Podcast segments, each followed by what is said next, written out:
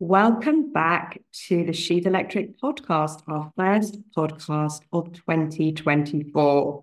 Thank you so much for joining me today. And I just want to wish you all the happiest of years ahead. My wish for you is that you live this year with intention. And I don't know what that means for you this year, but I'm going to share a little bit about what it means for me. As I reflected on this new year that we are in, one of the things that I've been thinking about is what I'm leaving behind in 2023. What are the things that I'm ready to let go of so that I can create space for new things? And for me, one of those things is letting go of being right. I think that if I'm perfectly honest with you guys, I am a bit of a know it all. And it's a trait that I see running in my family, actually, to be honest with you, that we are a big bunch of know it alls. And when we get together, it can often be a competition of, you know, proving who is right. And the reason that I want to let this trait go in 2024 is because I want to cultivate the skill of influence.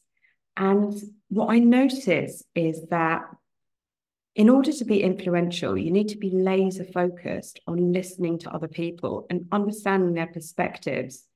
And being right actually becomes a distraction. As many of you long-time listeners of the pod will know, I am a reality TV fiend at times. It is my vice. I only like highbrow shows, things that show like lot, lot, lots of luxury glossy, shiny people. Those are the kind of shows that I like. And while I was indulging over the Christmas holidays, one of the shows I was watching, I think it's called something like Selling Beverly Hills. This show is all about selling million dollar properties in Beverly Hills. I was watching one of the top real- realtors talking about watching a young intern with the overall boss who is one of the most incredible realtors in the country. He has sold more million dollar properties, and more $20 million properties than states. And what he was reflecting was that as he saw these younger people spending time with the boss, what they were trying to do whenever they were with him was prove their worth. And he was mocking them and saying, if I've ever got any time with this guy, like I am using that time to listen and to learn.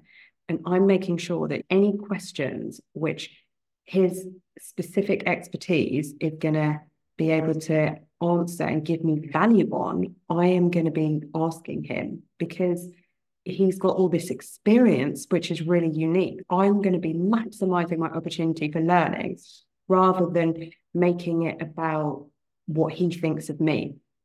I found this so interesting. And it really made me think that in so many interactions, I myself am very focused on being heard. One of the relationships where I, I particularly notice this is when I'm interacting with my husband. I've got a real pattern of telling him all about my business and constantly asking, like, are you listening? Are you listening?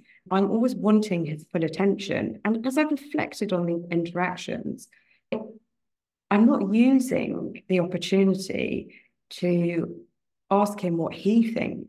I, I want to share, I want to be heard. And I think that's normal. That's a part of being human, is that our deepest need is to be seen and heard. But actually, I started to think about this and think about the fact that my husband actually has had some really big jobs and he's got a lot of experience that's very different to the experience that I've got. And what would happen if instead of telling him what's been happening and what I'm up to, I approached a an interaction with him with a view of asking him what he thought about things and using it as an opportunity to gain a different perspective and learn something. And I just want to share with you this experience because it was so interesting what happened.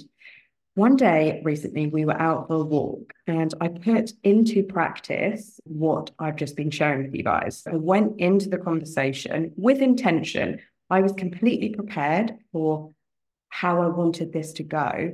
And I opened the conversation by asking him, for what you know about my business, what would you say is an area that like I I I'm overlooking? Where would you recommend that I focus my time? Like, what's something that you think I'm missing?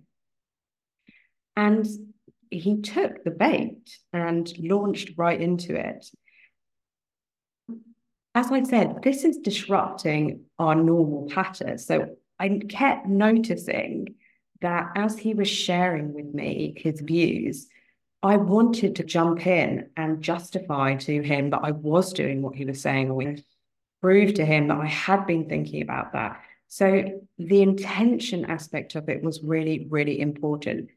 It was absolute top of my mind that the purpose of this conversation was for me to listen and to learn.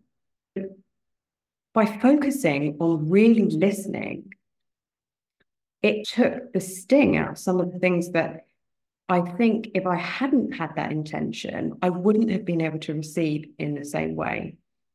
I'm so in it on my business that there's lots of different things floating around in my mind all the time of where I want to focus my attention, of what I want to do in this particular area. And because it's just me, I often get distracted and I get pulled over to one thing. I have a finite amount of time. And he really honed in on this one area of my business, which absolutely resonated with thinking that I've had about where I want to focus my time this year. And that was on corporate contracts. So he said to me that the thing that I was missing was that I was already in in a couple of companies. I've already established contracts with about three or four different companies. And now it's about leveraging those contracts and about expanding the, the work that I'm already doing rather than going to new organizations, continually doing business development.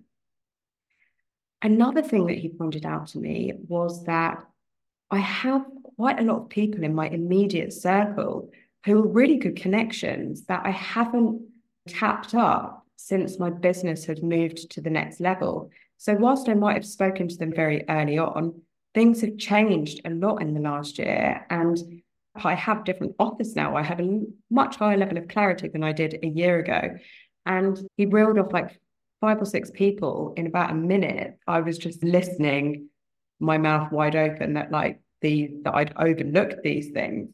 The other really interesting thing that he said to me was that I'm holding back on leveraging the existing relationships I have with my client. And he's absolutely right. This is something that I've been sitting on for several months now. And that is, if I'm honest with you, it's because it's uncomfortable. So it was great to have this perspective from him that was confirming things that I had been thinking about. And then also was just forcing me to be really honest about why I was avoiding particular things.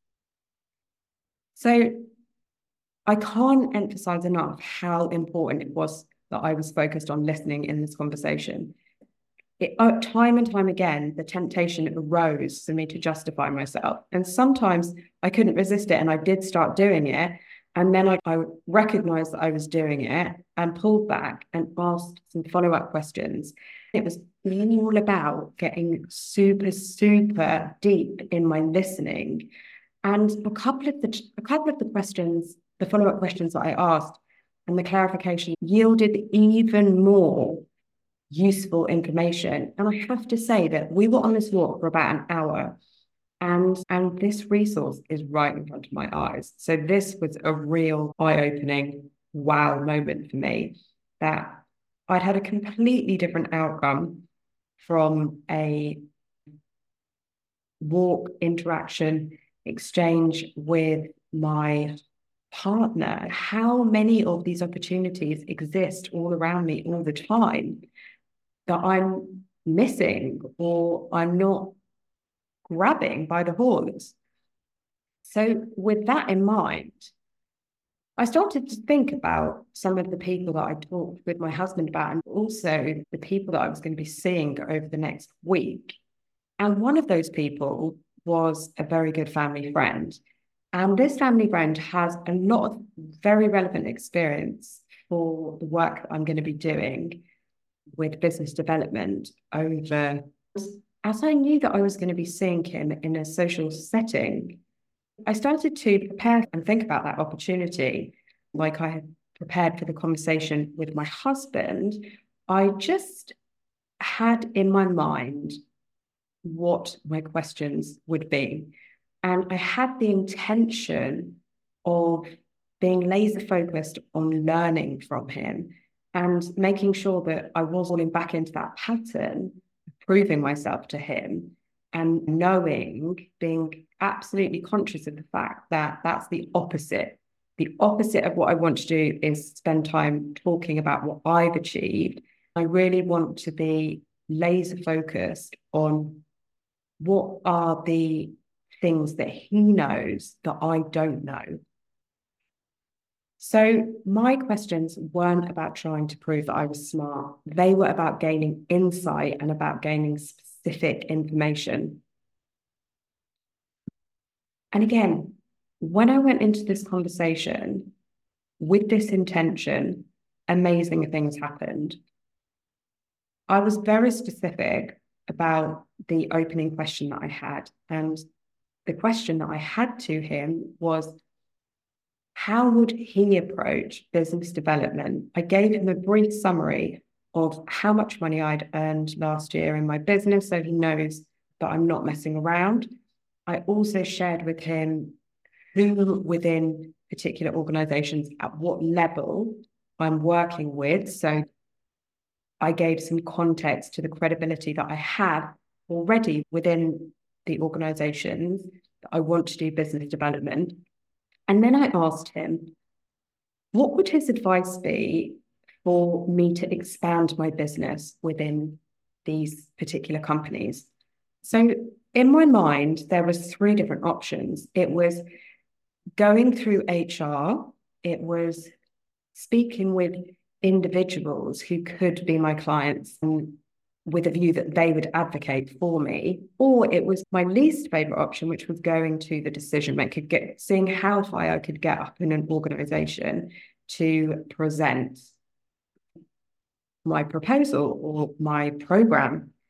And his perspective was so different from mine. He has held positions within organizations that are totally beyond any position I've ever had. And so by brainstorming on real problems and challenges that I'm actually facing and being vulnerable about what I'm not sure about and seeking his advice, not only was it building connection between us, but I was also engaging him in my business and in me. And I got access to his outlook. He was consulting me on the issue. And as I said, from somebody who's been at the top of the chain, his perspective was very different from mine. He was very focused on how decisions actually get made and was encouraging me to not necessarily follow the HR route, but make the proposals to the decision makers and seek a sponsor within each business who is essentially going to fund any program that I'm proposing. So this was so valuable for me. It, it makes makes me think again about the 80-20 Pareto's principle that I was talking about in December, taking note of the fact that the things that are uncomfortable, they don't take a lot of time it's the things that we waste time on are the things that feel more comfortable. So reaching out to those very, very senior people and putting ourselves out there where we could get rejected, where we feel very vulnerable, where we feel very exposed, that's where the gold is.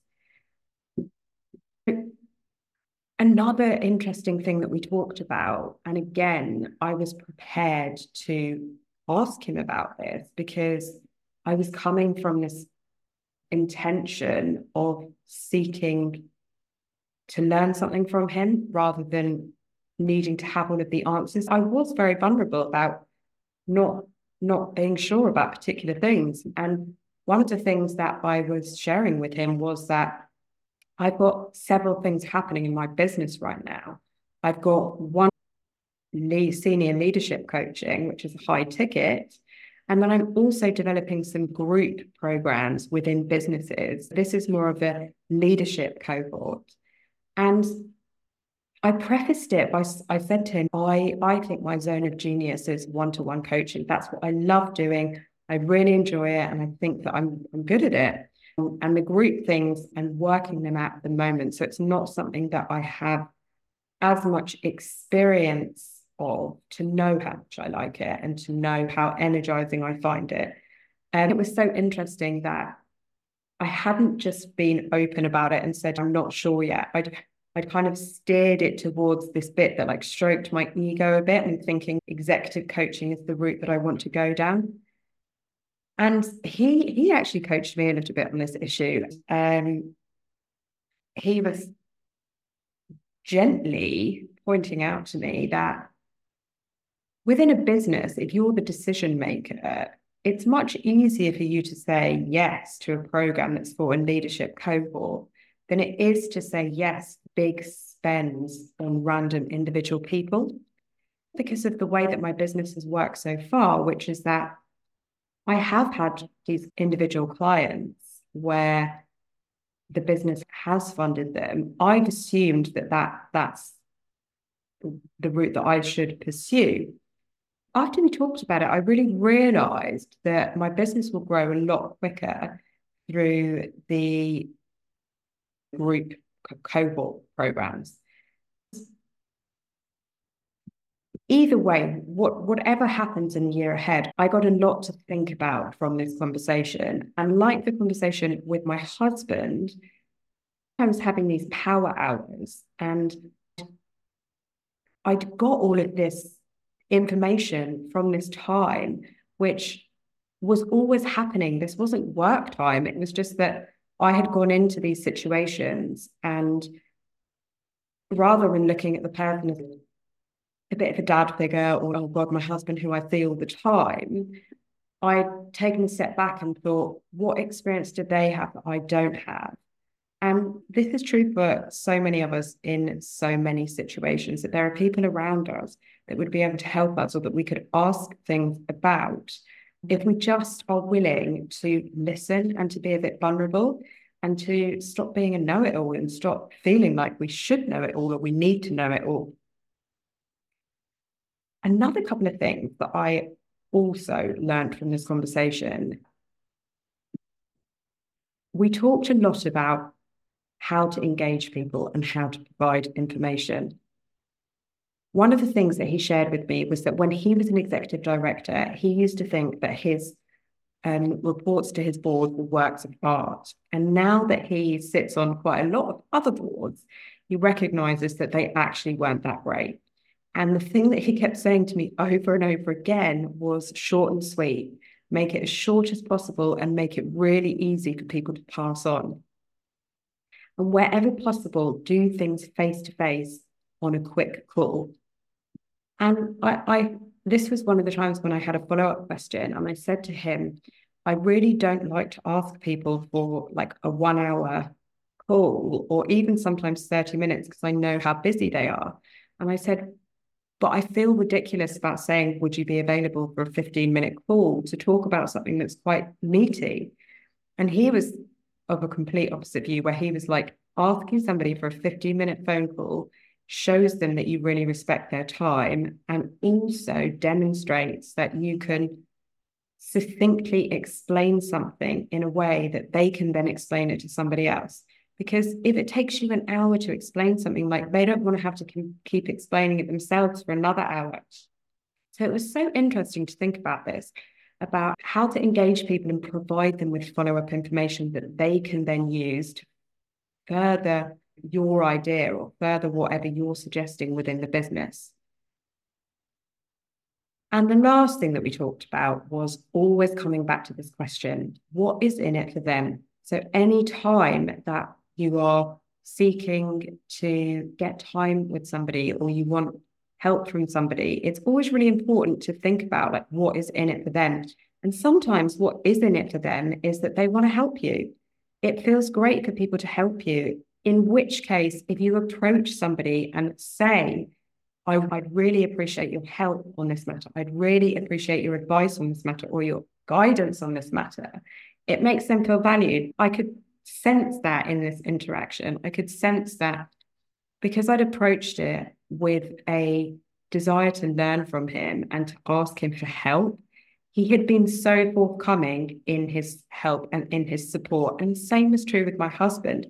He had also given me so many great ideas. And I think sometimes he he he doesn't do that because I'm not coming to him and asking him for help. I'm not coming and asking for suggestions. And probably should he dare give me one, I'm shutting it down or I'm telling him I already know it.